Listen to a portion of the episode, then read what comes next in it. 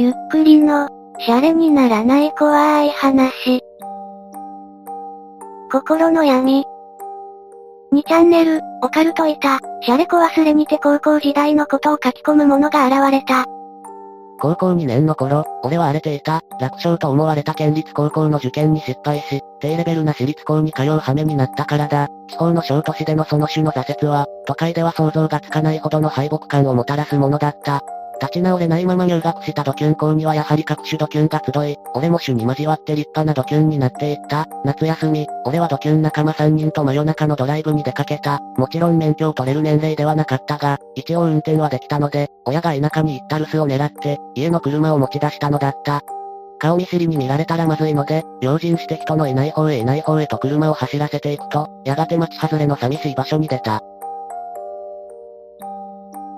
街灯もろくになく、暗く細い道を適当に流しているうちに、古びた神社の跡を発見した。ライトで照らすと、鳥居も小さな本殿もボロボロで、石段には苔が生え、見るからに薄気味悪かった。しかしそこはドキュンの見えで、心霊スポットかも、面白そうじゃん、とわざとはしゃいで探索し、境内を走り回ったり、建物の隙間をバキバキ広げたりした。やがて、田中、かっこ仮名、が裏手の木立ちで一本の剣を見つけた、幹に刺さっていたという、剣といっても、塚は腐ったのか一部しか残っておらず、一枚の刃と言った方が正しいような代物だった。しかし、手荷物とずしっとくる質感に、魔法の田中は、お宝鑑定団に出したら、案外値打ち物かも、とか言い出し、その剣を自分のリュックにしまい込んだ。俺は、いくらドキュンになり果てたとはいえ、信心深いおばあちゃんに育てられたので、こういう場所から物を持ち出すのはやばくねえか、と一応言ってみたが、お前、何ビビってんの、と半笑いで言い返され、それ以上は言えなかった。そのうちに探索にも飽き、俺たちは神社跡を出た。ところが、10分ほど車を走らせた頃、突然車がガタガタ揺れ始めた。まるでオフロードを走るような激しい揺れ、いくら田舎でも道は舗装されていたので、もしや故障かと車を止めた。すると、後部座席の奴らが、わー、とわめき始めた。ガタガタ震えながら横の窓を指さしているので、見ると、そこには真っ白な無表情な顔をした人間が数人立っていた。いや、人間というよりも王者と言った方がふさわしいのだろう。全員白装束で、その目つきは、とてもこの世のものとは思えない。奴らはガラスに手のひらをペタッとくっつけて車を揺すっていた。俺たちが固まっているうちに、亡者はどんどん増えていく。やがて車は亡者たちに囲まれてしまった。車の揺れはますます激しくなっていく。なんだよこれ、助手席の田中が泣き出した。他の奴らもべそを書いている。もちろん俺も、真っ暗闇の中、白く浮かぶ無数の亡者たちが、そんな俺たちを見つめている。そして、信じられないことに、車の揺れに合わせて4つのドアのロックがずり上がり始めた。このままだとドアを開けられてしまう。いや、亡者ならば、次の瞬間ドアをすり抜けて入ってくるかもしれない。ものすごい恐怖に心臓が止まりそうだった。その時、地の底からのような低い声が聞こえた。返せー、返せー、返せ何を？決まってる。田中が持ち出したあの剣だろう。田中、さっきの剣、返してやれ。俺は叫んだ。田中はガクブルしながらも、リュックから九段の剣を取り出した。その途端。それまで無表情だった亡者たちは、一斉にニヤッと笑った。そして、田中のそばのドアがバンとものすごい勢いで開き、剣を掴んだ田中の手を、亡者たちがぐいぐい引っ張り始めた。ああ、田中が悲鳴を上げた。もう、助けて、という言葉さえうまく発音できないようで、首を俺の方に巡らし、必死な眼差しを向けてくる。助けなければ、とは思っても、田中に触れたら俺も一緒に引っ張られてしまうと思うと、どうしても体が動かなかった。そして田中は闇の中に飲み込まれていった。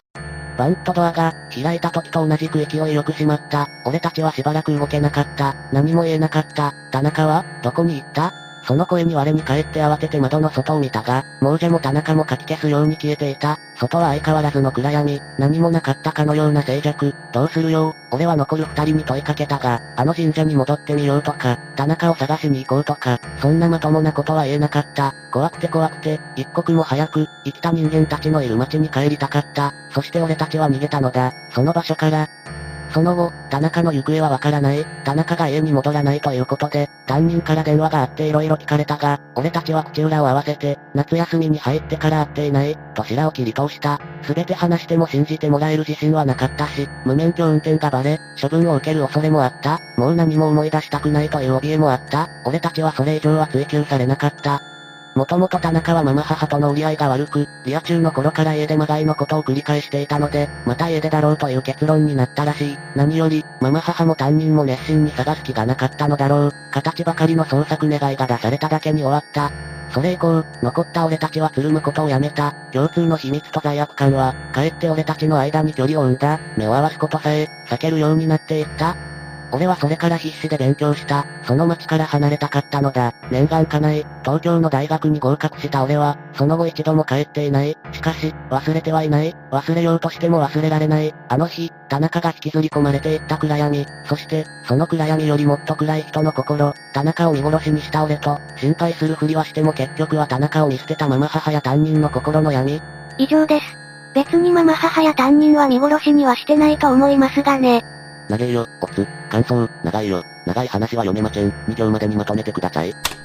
投稿者の名前が長いよ、だったので、長いとツッコミが入ってますね。なぜこんな名前にしたのでしょうか。それが事実ならば、その神社にもう一度行って亡者の中にアホの田中も集団の一員になっているか確かめてほしい。アホの田中、笑った。行方不明の上、アホ扱いされる田中が不憫ですね。まあ心霊スポットでふざける奴は悲惨な目にあっても仕方ないのですがね。少し短かったので別の話もまとめていきます。見殺しというワードが出てきたのでそれ関連でのお話です。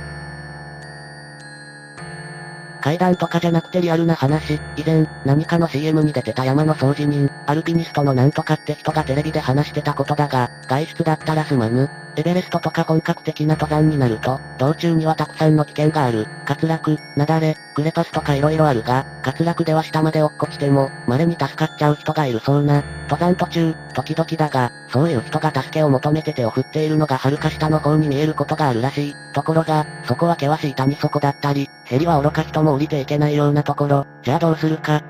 遭難者がそこにいるのが見えている。必死に助けを求めている。でも、どうしようもない。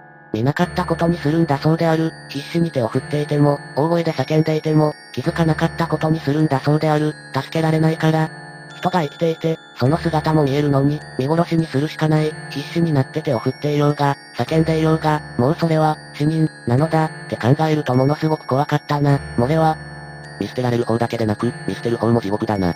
この手の話は人前でするもんじゃなく心の中にしまっておくものだと感じるな。たとえこの人の判断が正しくても悪く思う人もきっといる。こういう場合って法的にはどう解釈するんだろう。逆緊急避難、教えてエロい人。少なくとも罪に問われることはないでしょう。しかし自分に非がなくとも心には残るかもしれませんね。私が12歳の時の話、いとこ、当時18歳男、がどうしようもない不良だった時、玄関先でいとこが喧嘩して帰ってきたらしい晩、深夜か明け方にいとこがものすごく叫んでてまた暴れてるのかな、と思ったけどいつもとセリフが違うし家族の声が聞こえないから不思議に思って、いつもは悲鳴とか静止の声がする。部屋から出て階段降りてみると、下の廊下でお腹押さえて動かなくなってうめいてるいとこを囲むようにしておじさんおばさんと祖父母がじーっと見ていた。けど、誰も声もかけないし、看病もしてなかった。見ちゃいけないものを見た、という気がいっぱいではあったが子供心に、声かけなきゃやばそう、とも思い嘘くさかったと思うけど、お兄ちゃん、お兄ちゃん病気なの、とバカみたいに泣きながら駆け寄った。おじさんとおじいちゃんはぼーっとしてたままおばあちゃんが、救急車呼んであるから心配しないで寝なさい、といいおばさんも、お父さん、保険証用意して、とか言い出して、おじさんが、もう一度救急に電話する、とか言って電話に行きました。当時電話は1台しかありませんでした。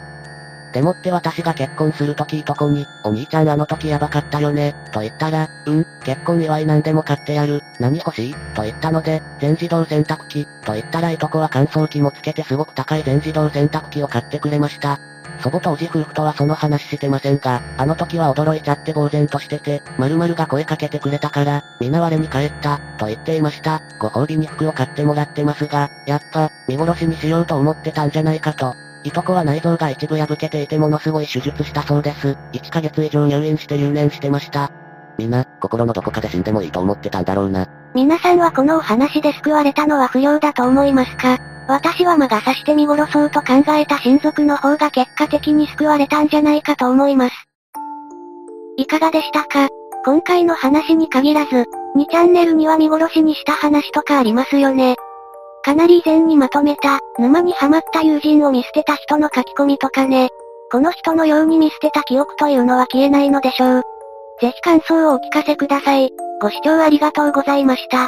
また見てね。